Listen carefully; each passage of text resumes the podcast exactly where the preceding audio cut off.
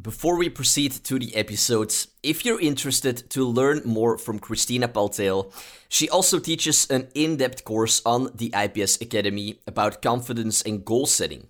If you'd like to learn about how to make the impossible possible from a two time world record holder and the first woman to run alone for 1,144 miles through Iran, check out her online course on the IPS Academy by going to innerpicturestories.com slash goal.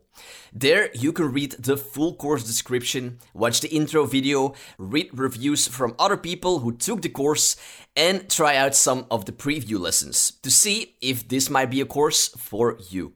Once again, you can find it at innerpicturestories.com slash goal. The link to the course can also be found in the description of this episode. With that, let us go on to the interview with Kristina Paltén.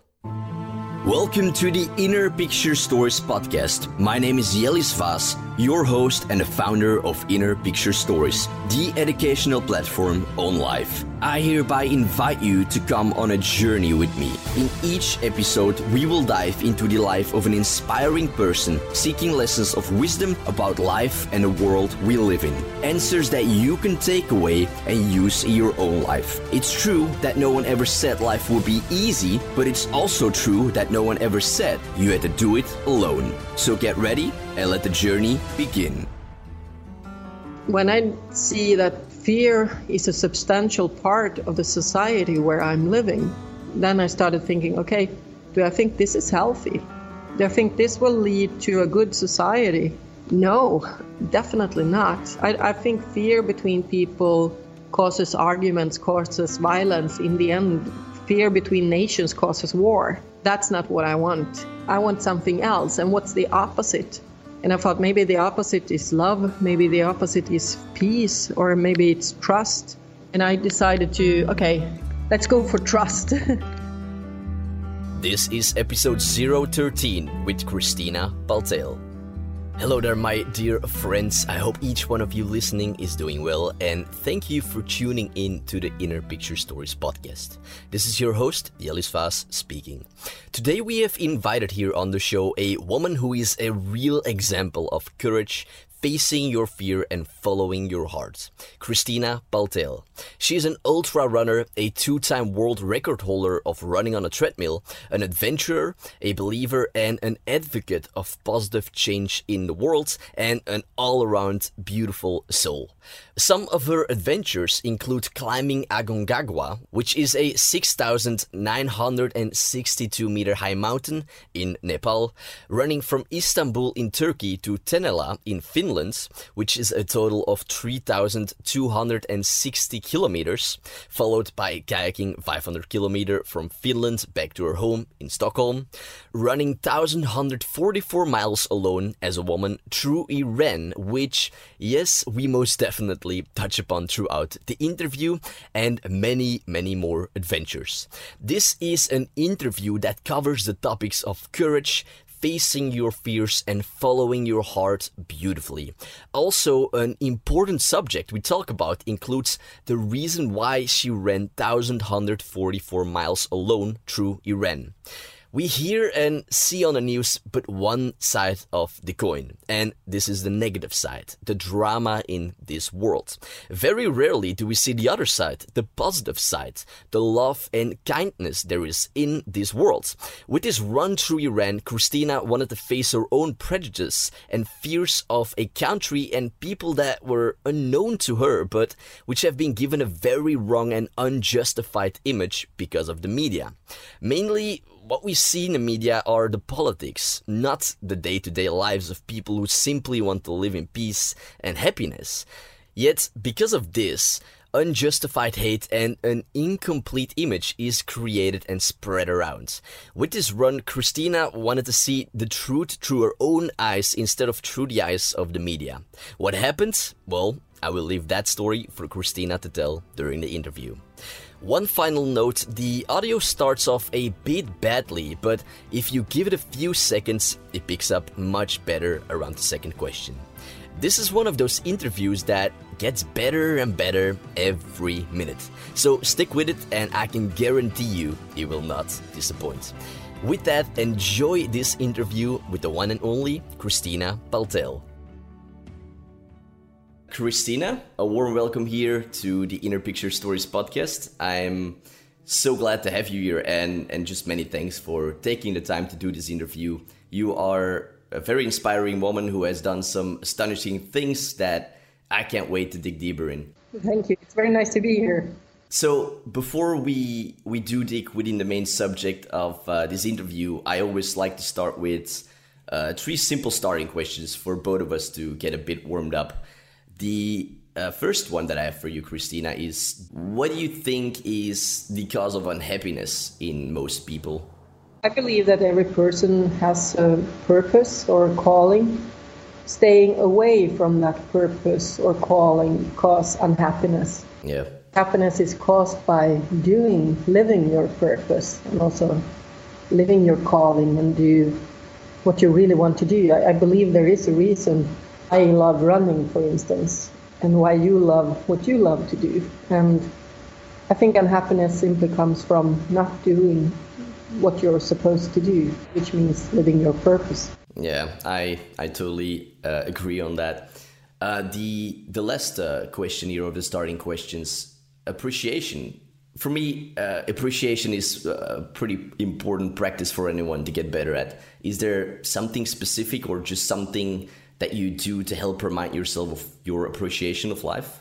Yes, there are. For instance, I was running a competition last week it's a 926 meter long lap, and you go running as far as you can for six days, which means you try to minimize sleep, but you also need to take care of your thoughts, of course, which means I always need to encourage myself and appreciate myself for what I'm doing. Mm. And after running that competition, I ended up doing 721.79 kilometers. Wow. 120 kilometer per day approximately. Body is totally weared out, and but at the same time, when I wake up the day after, there's so much gratitude. There's so much just enjoying to see the the sharp edge of a cloud towards the sky, or how sun is shining through the leaves in a tree, or the way the birds are singing, or to hear the wings flapping. So I think after such a big exhaustion, I, I become very, very present and also pay attention to little, little details that I usually don't, and also being grateful for them. Mm. Yeah, it's mostly, I mean, life is pretty much in the small details, so it's pretty good to pay attention to them too. Uh, with that final question, actually, of the starting questions, let's move to the main subject of the show, which will be about some of your adventures, ultra running, courage, and, and following your heart. Because when I think about you, these are the elements that I feel are that you are an incredible example of. Thank you. Now you so you are quite an adventurous person. You you've broken two world records, which we will come to talk about soon. Uh, you're an ultra runner, you climb mountains, sail across the ocean, went on some awesome kayak adventures, and, and just many more things. What got you sort of started with these adventures? Has there been something or someone that inspired you, or were you just always these adventurous even when you were a kid? No, I was not. My dad always tells me about how afraid I was about learning how to ride my bike. had to fool me and pretend that he was holding my bike. so I would believe he did that, even though he didn't. And actually, I think the starting point for me was a friend who asked me when I was 31 if I wanted to go run a 10K race together with her. 10K is not, I mean, it's, it's a normal race, it's not much. But I had never done a race before. And I thought, well, why not? Let's try it. And I liked it. And since then, I've been, uh, well, moving slowly towards running longer and longer distances. So the year after that, I did a half marathon. And after that, I did a full marathon. And then I continued into ultra marathons, which meant 50 kilometers, 100 kilometers, 24 hour races, etc. Oh, and this pretty much started when you were 31, you said? Yes. So I was pretty old. I mean, pretty old. You're still young, considered, but like it's yeah, it's, that's kind of interesting actually to know, especially if uh, you know some of the adventures that you did. So they all pretty much started from thir- uh, age 31. Yeah, and I think, I mean, it's of course it's a long life story behind it, but at the age of 32, I mean, I would I thought that I would live a ordinary life with having children, having a job, and well, buying a house and things like that. But at the age of 32, it turned out that my husband left me uh, because he found another woman. Mm. And he did that after we were told that we were not able to have children. So that was a major crisis in my life, of course, with divorce, no children. And also at that time, I was um, uh, I had a burnout. So I was um, on a sick leave from my work, so my career crashed. That was very healthy in the sense that after recovering or while recovering, I realized that, okay, Kristina, hey, you have uh, you have failed with everything in your life, with the family, with children, with my husband, with my career, with my health, with everything. Well, now there's nothing more I can fail with. That's actually interesting. Yeah, I'm free to do whatever I want to because the worst things already happened. And hey, I'm still here. I'm alive. I still have friends. I still have my mom, dad, my sister. And there's so much so much that's valuable in my life. And now I know that even when I fail with everything, my friends are still around me. My family is still around me. So why not go out and just try to do whatever I want to try to do? Because before my divorce I was I was quite afraid of making mistakes. Well, but I did all the mistakes I could do, so I'm done. Yeah, and that's a beautiful realization actually that you had. And it's I mean, as as unpleasant of course it is in those moments when something like that happens, they do mostly lead to pretty deep insights. Yes, which is very valuable. Yeah. And um, and this next question is maybe maybe you answered it partly already, but what is it for you that you enjoy so much about these adventures? What is it that you find in them? For me, it's always about personal development. My goal in life is to always develop as a person, which means, I mean, learning things are, are good and I like it, but learning about myself and how I handle myself, that's the most fun part in my mind. So, for instance, like doing this six days race like I did now, when you're on the edge on, on what's physically possible to do, then I learn a lot about how I can handle my mental attitude to be able to do that. I mean, you you, you kind of have to then, right? Like, it's, yeah. it's only in those moments that you can really go really, or that you are actually asked to go deep. Mm, yeah, and, and to develop as a person, you have to go out of what's comfortable and experience new areas. And and it's a lot of fun it's a lot of work and it's it's terrible as also but it's uh, i mean to live and kind of understand that okay there's no limitation to my abilities my physical abilities. There's the only limitations are in my head and there is to overcome that. That's quite incredible to live that kind of life.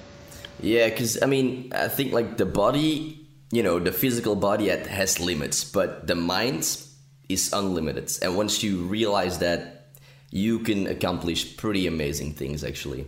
But I, I, think that the interesting thing is even though i've been running as far as i've been running i haven't found that physical lim- limit yet. Oh. so yeah so that's that's interesting. I know there are some some limits of course but i haven't found them really.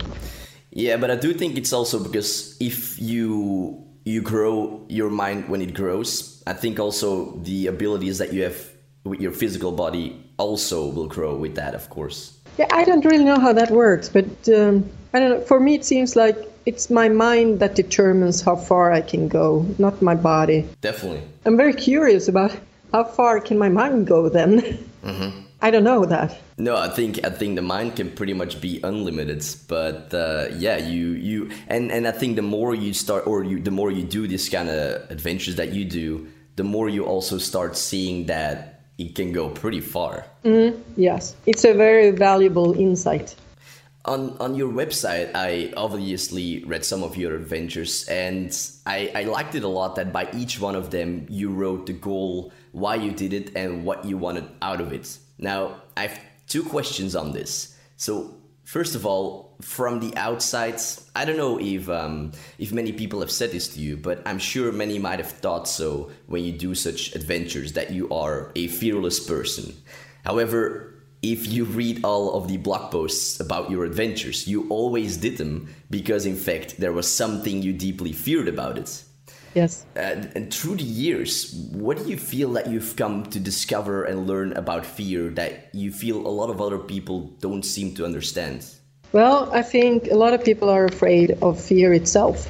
But being afraid is not dangerous, it's just uncomfortable to have a man with a knife staggering staggering you that's dangerous but not to be afraid of that man in your fantasy i mean do, do you understand the difference um, I mean i do and that's a good point actually that you just mentioned Nerea.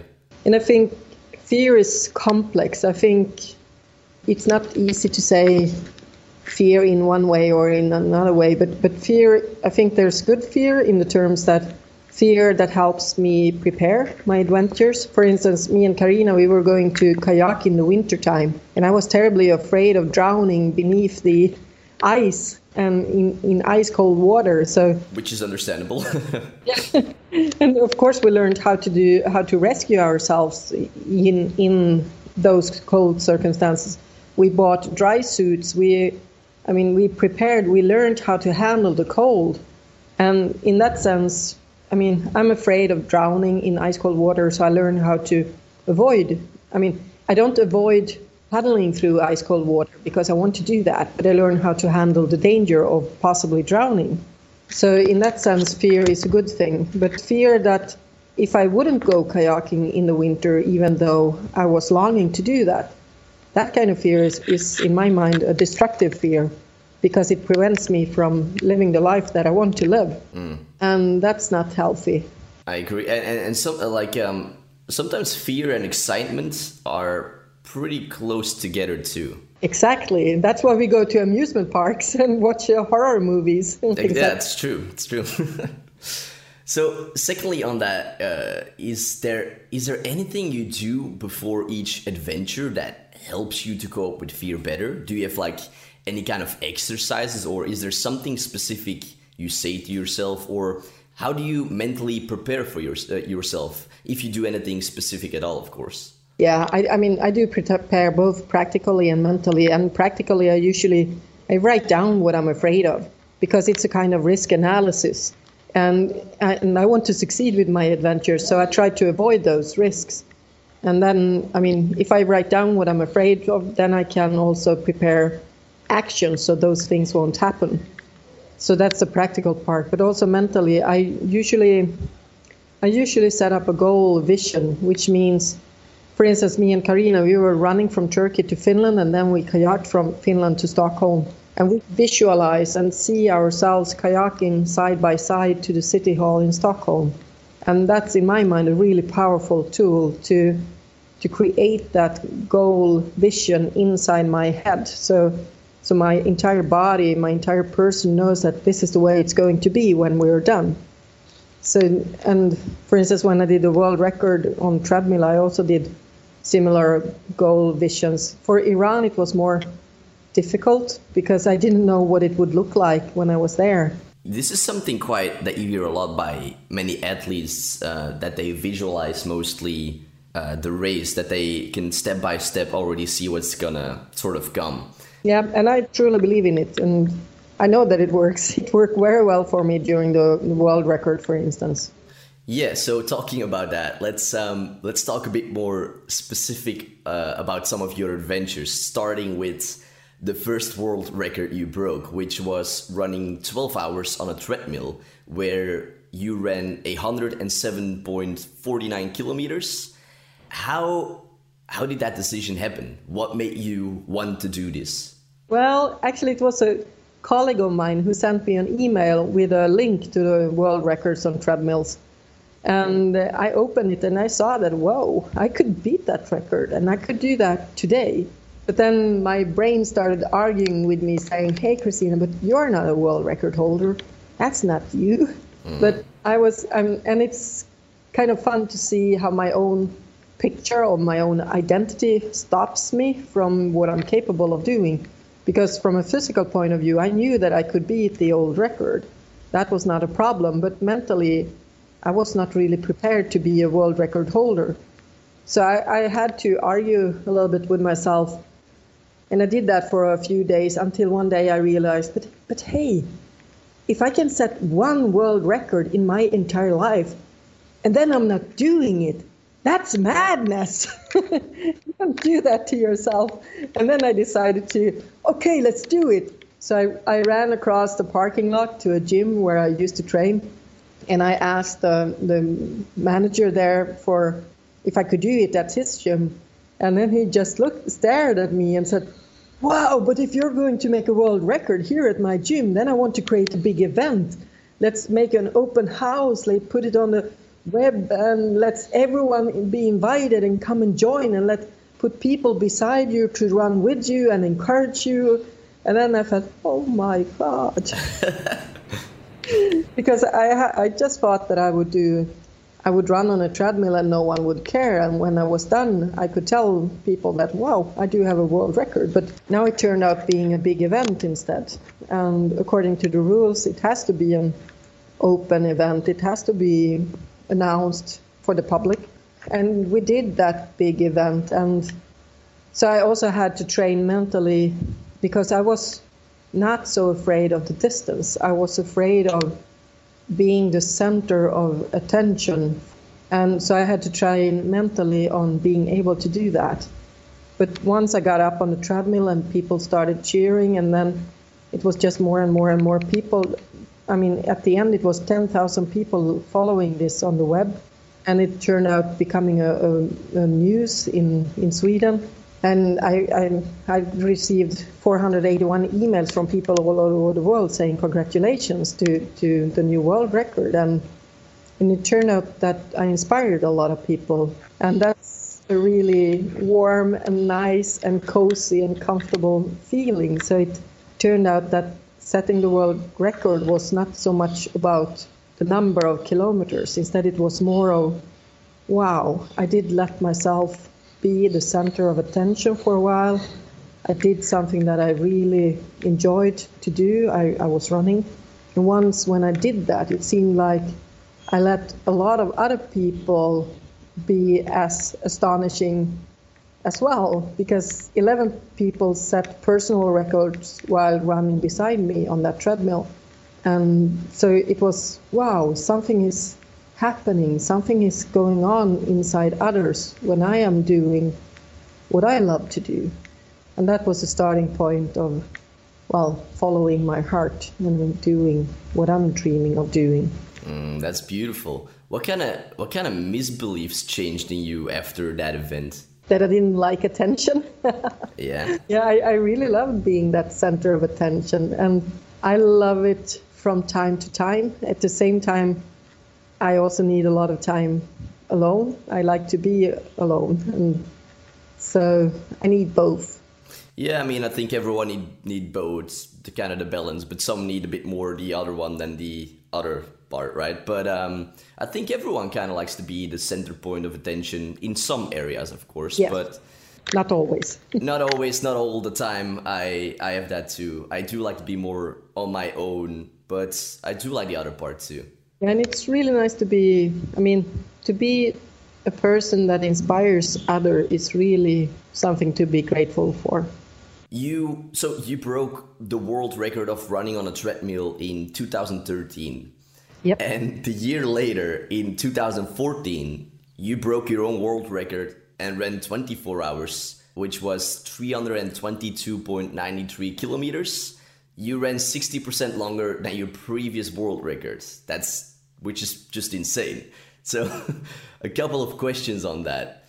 Um, I will come to ask this question one more time later in the interview. But how how did you prepare for this? like when did you start working out for it how did you how did your training schedule look like and and also how did you prepare mentally for beating your own world records yeah well first of all, it, it was a 48 hour world record. So it was running as long as I could on 48 hours. And see. Yeah. yeah, and those are separate classes. So, in the sense that 12 hours, you try to do as much distance as you can in 12 hours.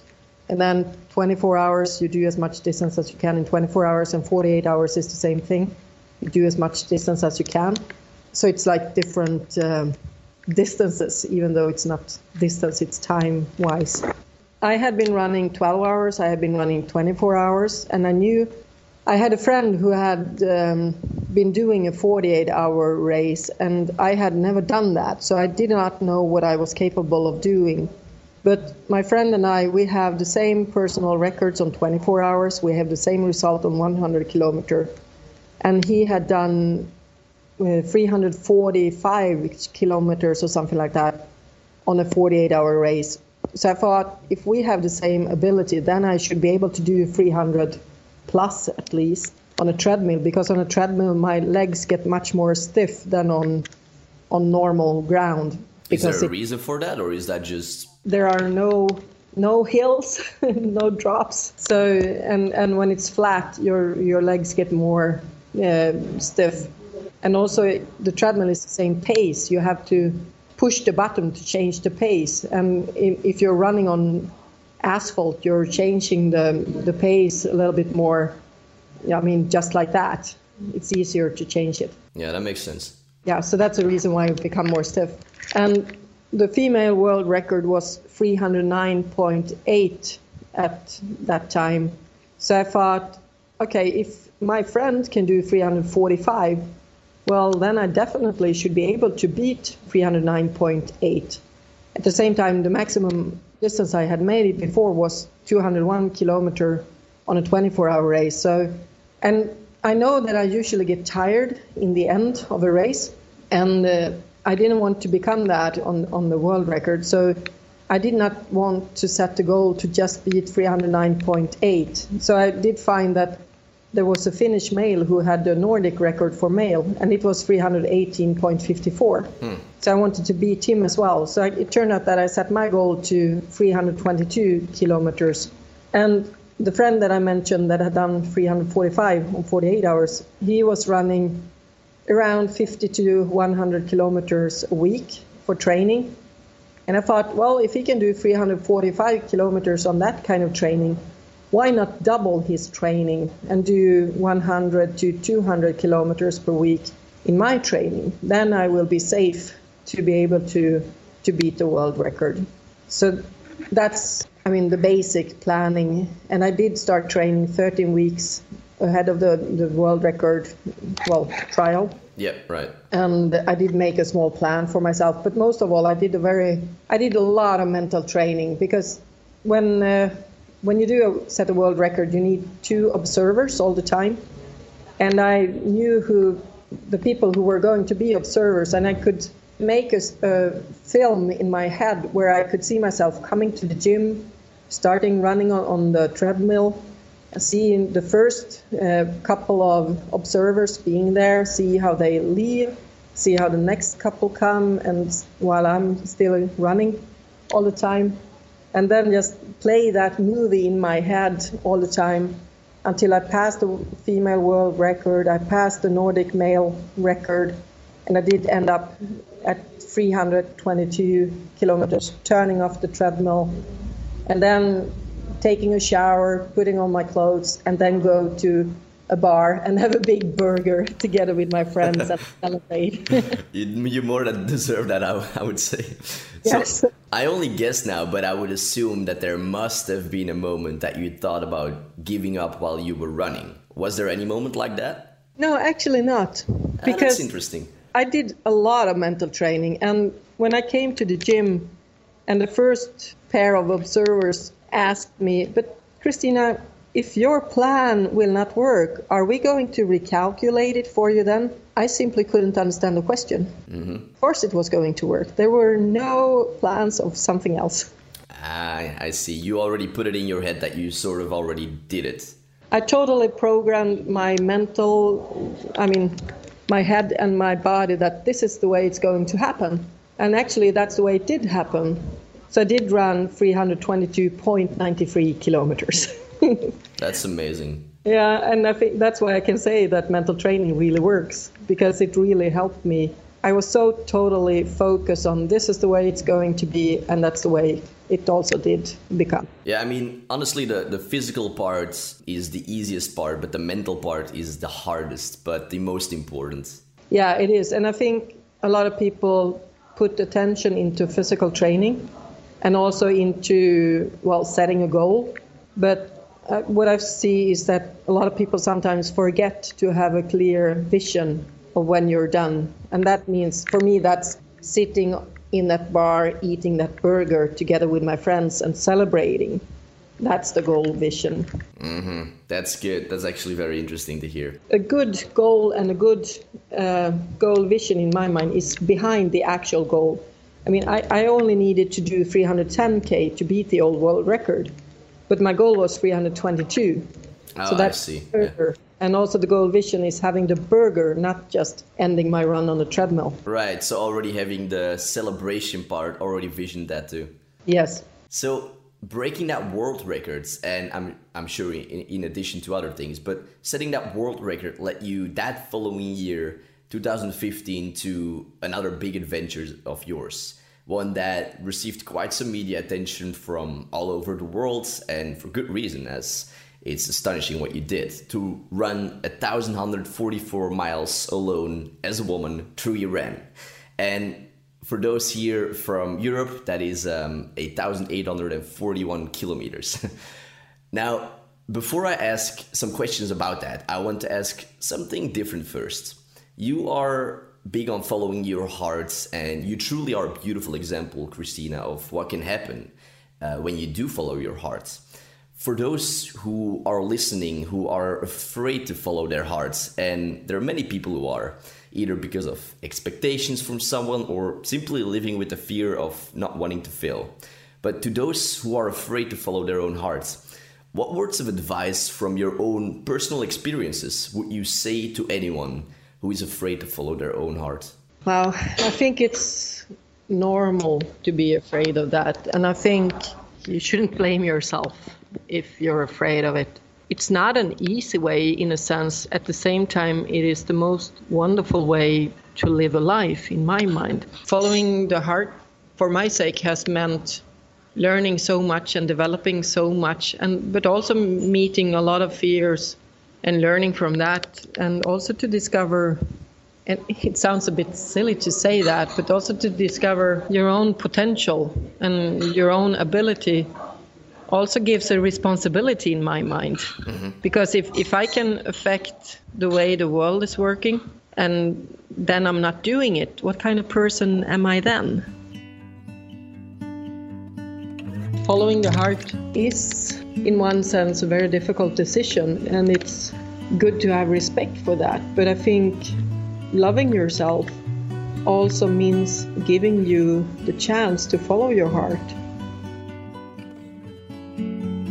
and it's it's very important in my mind to be kind to yourself while doing that because it is a hard way but it's also the most beautiful way to live your life yeah and it's hard because it's personal right like it's your heart like it's your dream so it's always going to be harder than doing someone else's dream or doing something that you don't want to do it's definitely not easy but like you said it's um it is so much rewarding. Exactly. And I think, I mean, living a life where you just do like everybody else is doing, that's kind of simple because no one will ever question you or or argue with you. But uh, if you live your life, which means being something totally different than what other people are, then you can be questioned. You can be, but you can also be.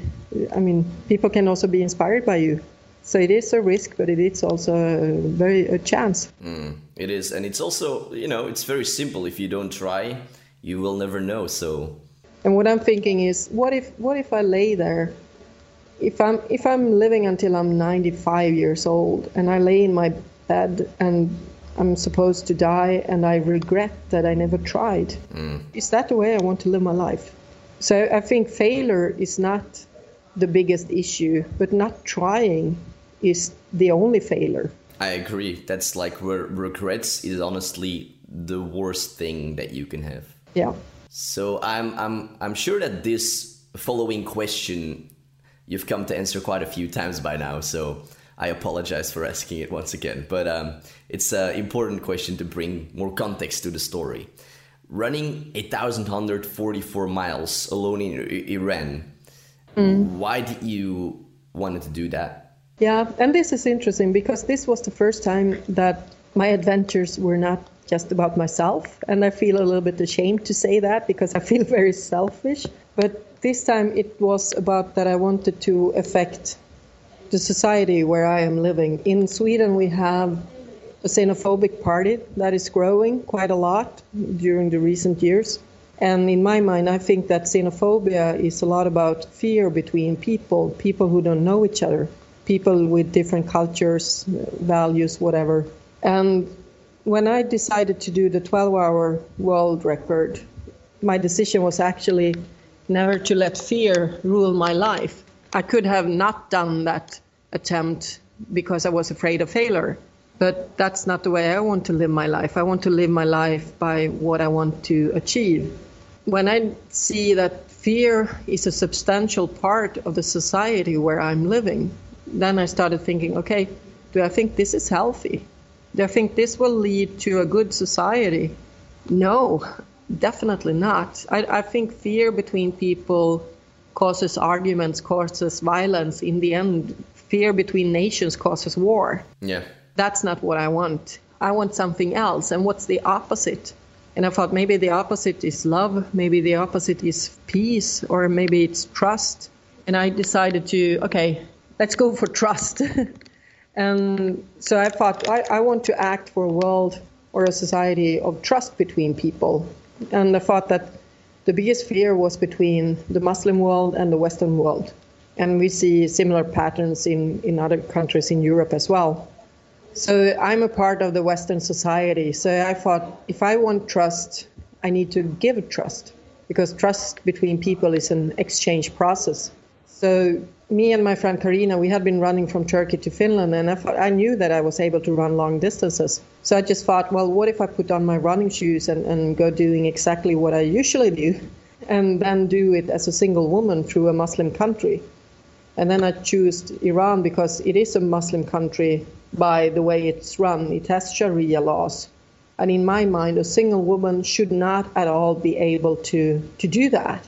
But I also knew from the run from Turkey that my prejudice about the countries we were running through were incom- they were completely wrong. So what if my prejudice about Iran are wrong as well? What if it works to, to run there as a single woman? And what if I put all my trust into the hands of these unknown people and it actually works? How will I affect my society here back at home then? This also reminds me of um, it's a TEDx talk, but it's also a guy who traveled or backpacked around the world. But in each country that he was in, and he was like hitchhiking, uh, the people in the car were always talking bad about the country that he was going to. But then each time that he was in the other country, everyone was treating him with a lot of respect and doing the total opposite of what the other people were saying. So we do have a very wrong idea of these kind of countries because we don't have all the information. We only hear what comes on the news mostly. And you shouldn't only believe that because that's just one tiny part of the everything that is happening. Yeah, and I mean, if we talk about Iran, I mean, what we hear on the news are about the politicians in Iran. Yeah. Very, very small fraction of the population. There's 80 million people in Iran. You cannot judge 80 million people out of an undemocratic uh, government. You can and you shouldn't, but people pretty much do it because that's what they only see. Yeah, because that's the only thing we see, and I also think our our brains like to make the world black and white because it's easy for us to understand them, and so our brains are more sensitive to threat than to trust. So it's very easy to end up believing that things and people are dangerous. It is. It is. And I mean, also, you uh, people should like the the the news or the mainstream news pretty much sells what it can sells the best, and that is drama because we're more mm. attuned to actually picking that up. So It's actually uh, kind of good to know that fact because um, that's why you only see bad things mostly in the news. Mm, yeah, because we trigger more on threats. Exactly. So I'm, I'm I'm very curious to hear how how you prepared for this run in Iran. I mean, the distance is one thing, but then there is also the heat. How did you train for all this? Well, for the heat, I knew it was going to be warm. So I did try to make some special clothing. I need to cover my body. It's according to the laws in the in the country. But I could not really find good clothing. So, but what I did and what a friend gave me was really a brilliant idea. He gave me um, a cap for for kayaking, which has a piece of cloth in the, in the neck to cover from the sun. So I, I did not wear a hijab. I just have that cap, and that was really good because then. Uh, I did have a running hijab that looks like a balaclava, and then it's covering the throat and everything, and it's just too warm.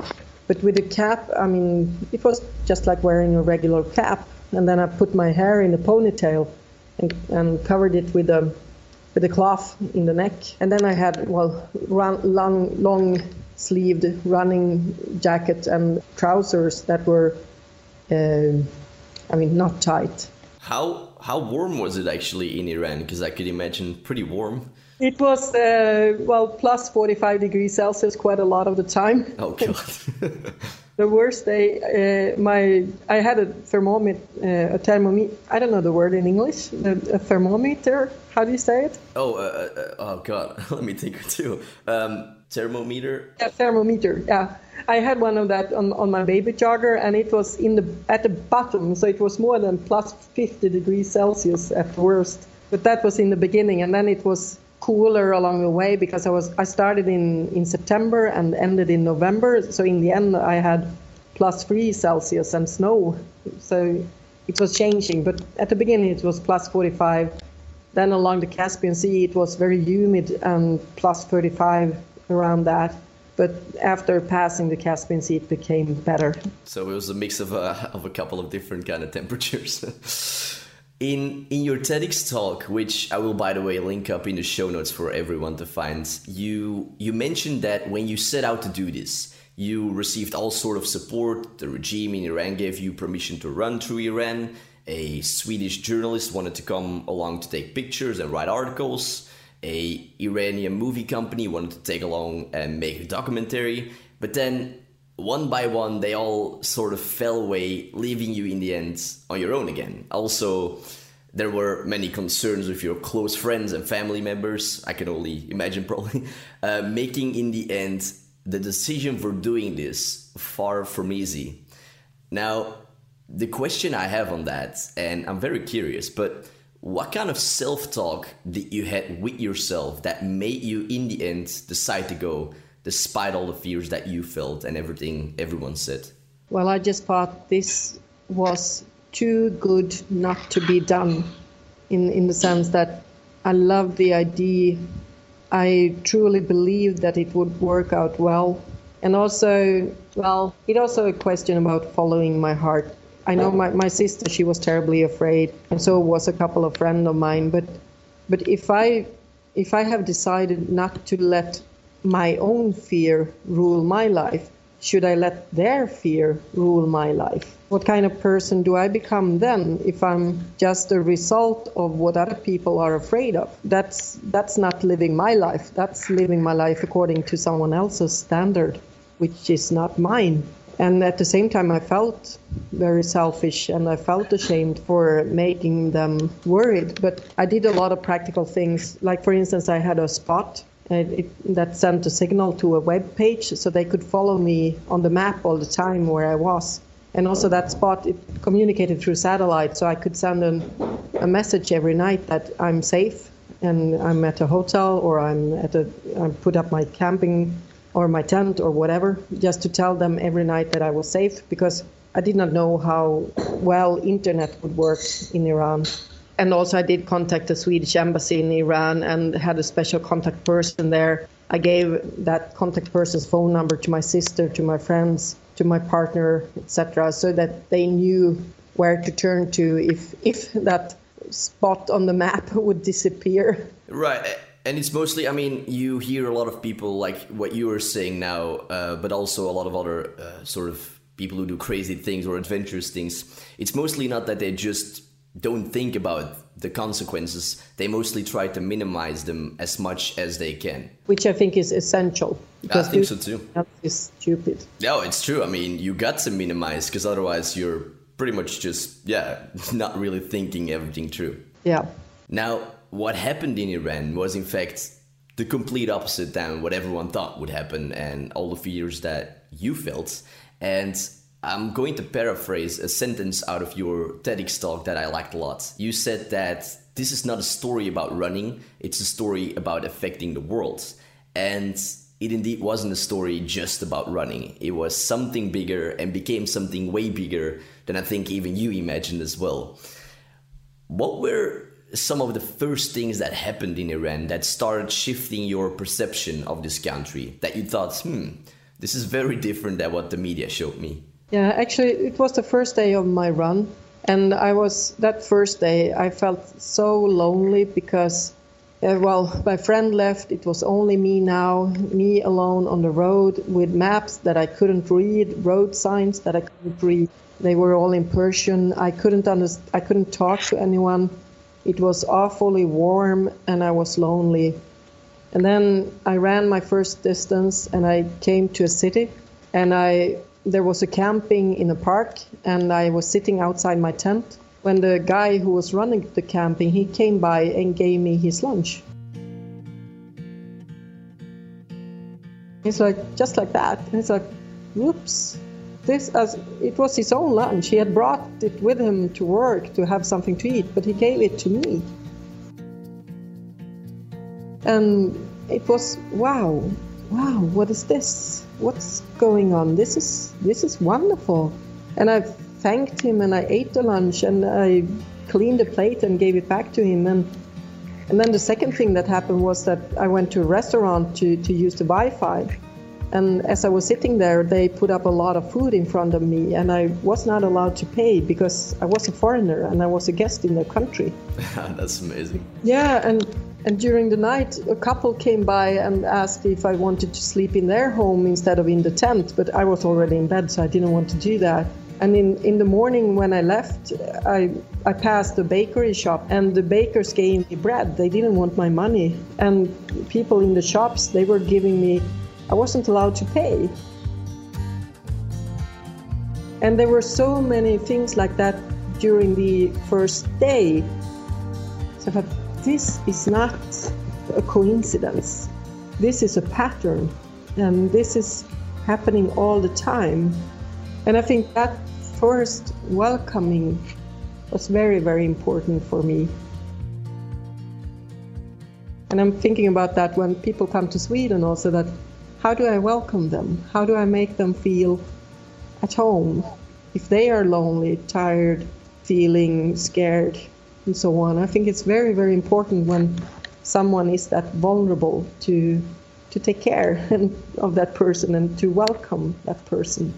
Yeah, it is indeed, and this is exactly what we need to hear and see more. That part uh, of the world, because the majority of people are good-hearted people. Like the majority throughout the whole world are good-hearted people. But we we need to hear that a little bit more. yeah, yeah, and I think I mean actually that's that's also what is happening in Sweden and in many other countries. And I met people in Iran who were thanking people in Sweden for being so kind to people that fled from the Iran-Iraq war to Sweden. But I don't think that's the way Swedes are looking at ourselves usually, because that's also what we're not writing in our newspapers or in or in our TV shows. But we do have a great hospitality here as well, and a great kindness and a desire to help, and we do help. But we never, we kind of never tell it. We should be proud of what we're doing and tell ourselves the good stories that we create because we are loving and caring people. Yeah, we just need to make positivity louder. Yes, exactly. In in what way do you feel that you changed after that adventure? I think I had a strong belief in humankind before I left, but it's even stronger now after. because I met so incredible beauty in, in the sense. I mean, I, I slept in 34 different people's homes. They invited me, they gave me food, they took care of me. They, I had eight punctures. I never took care of anyone myself. They helped me with it. And I mean, it was so amazing in so many different ways. But I also believe much stronger in the value of following your own heart because I wanted to affect the world.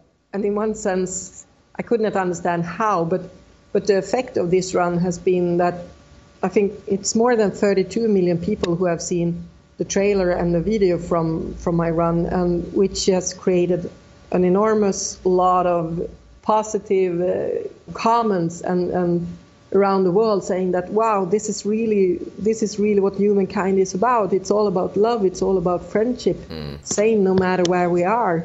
And also i've been writing a book about this trip and it's published in sweden. It will be published in germany spain uh, czechia in dutch and in slovenia and hopefully in english i'm working on it that's awesome let me know because uh, uh, i would love to read that yeah so for me, this has become so much bigger than I ever thought it would be. And the most amazing thing is actually that my intention was never to affect Iran, but but it turned out that I was running through Iran.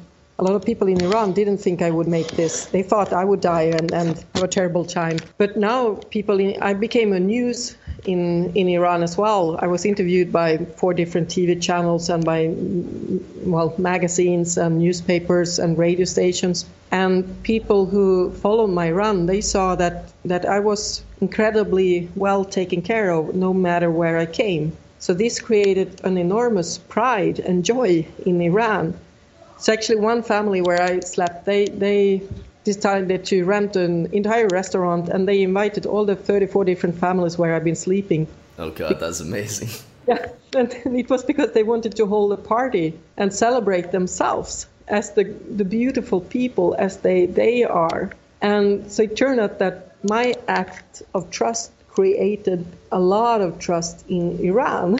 And my experience is this is usually what happens when I fulfill my dream and follow my heart there's always something happening that I cannot explain, that it's totally unexpected, but that is so much bigger than I could even dream of. And in addition to that, there is, I'm just so, it's just so amazing because right now there is an Iranian woman who is running alone through Iran, inspired by me. And she's doing that. I mean, I was not a part of the culture, but she is. And a lot of people have asked me, what if an Iranian woman would do that? Would she be able to do it? And I can't answer that because I'm not Iranian, so I don't know, mm-hmm. know my own perspective. But now she's running and she's heading towards west and she's having a great run so far. And for me, this is just so wow. I mean, I, I, my hair is rising on my arms when I'm talking about it because mine too, though. I mean, if, if I could inspire an Iranian woman to do this, and with her action, she's she's so much more acting for freedom for women in a country where the laws are, I mean, they are not very good towards women, and her contribution can actually be to change that country towards the better for women in her country. And if I could be a little small part of inspiring her to do that, that's just so great. Yeah, and that's where it's all about just following your heart, because only then such things can happen. And this is just so amazing to hear. And that's the reward that comes with it. Exactly, that is that is the reward. That's so true. Kristina, I just have three more questions here on the main subject for you, as I don't want to take your whole day. This is actually you you this is pretty cool, but a documentary has in fact been created out of this called Alone Through Iran, 1144 miles of trust, which mm. has been screening now all over the world.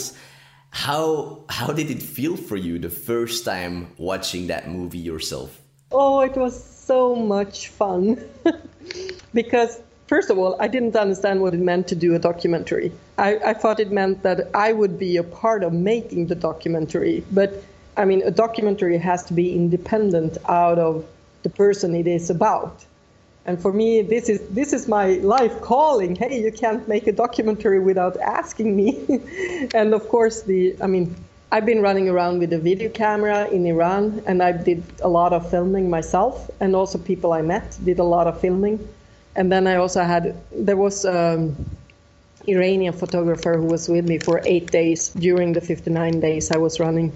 So two guys in Sweden created a documentary out of my material and the photographer's material, and they, I mean, they need to do that independently of me so I didn't know what the movie was going to be about. oh, that's exciting.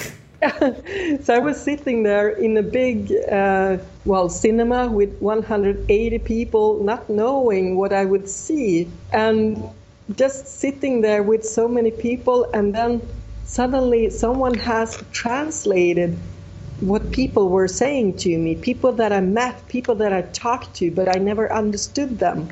And now they had translated it and i could understand and it was it was just hilarious. It was so amazing and to suddenly hear those people what they were saying to me. And and it was just amazing things. For instance there was a, a man saying all the time he was saying yesterday what time is it? Yesterday what time is it? And i got kind of a little bit annoyed by him because it didn't make sense to me. in, in, the movie, he's turning towards his friend, and his friend is asking, What are you telling her? Well, I'm saying everything that I know in English. oh, God. so it's a lot of things. Uh, it was just amazing to see it the first time, and, and I've seen it so many times. It will be a screening tonight in Sweden as well, so I will go there too, and it's still amazing to see it. I think I've seen it maybe 25 times. I, I mean, know. how amazing is it that they made a documentary out of something such an adventure of you? And I, I don't know, I can only imagine this to be such an amazing thing to see. Yeah, it's it's just wonderful, and it, it will. It's also it will go to a film festival in Switzerland now in May, and then to London in August, and to Scotland and to Australia and it has been rewarded with a prize in, in Russia. And that's also just amazing to see how it's kind of traveling around the world. Wow. It's one of my babies kind of traveling around the world, and I have no idea where it's going, but it's it's a lot of fun to see it. Yeah, you more than deserve that, actually. And uh, that's cool. So, even in Australia. yeah.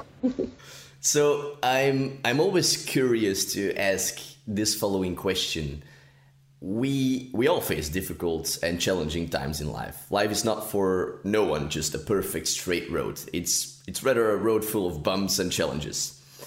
What for you do you feel that whenever you are facing such a difficult time, no matter what happens, helps you tremendously to deal with them? Is there a certain mindset or belief, a quote, an exercise, or something? Actually, I do I do believe in God and I think that really helps me. And believing in God in my way, the way I do, is is believing in following my heart is always the right way to go. And for me, I mean, I believe that there is a higher purpose with each and every one of us. And I believe there is a reason why we like to do whatever we like to do. And I tend to call that God. If you don't call it God or call it something else, I don't mind. you can call it whatever you want to. But for me, the thing that brings you joy, the things that's really meaningful to you, that's, in my mind, the divine part of a person. And well, I simply believe that there is a purpose why we're here.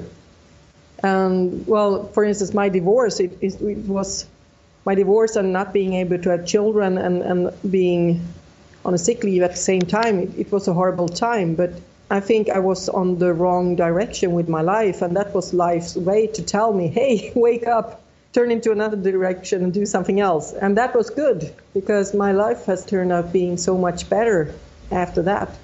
So I believe that even in the darkest moments, there is a meaning. Yeah, I, I think life is always trying to steer us in the right direction, but we can keep ignoring it. But life is always trying to help you back on the path where you actually belong. But it's about, yeah, listening and seeing actually that in those difficult moments, maybe there are actually opportunities. Yes. I think so. And maybe you don't see it right when it happens. I mean, for instance, during my divorce, I had six months that were just totally black. I don't remember almost anything of it. Of course, I couldn't see a meaning by then, but I could see it a couple of years later.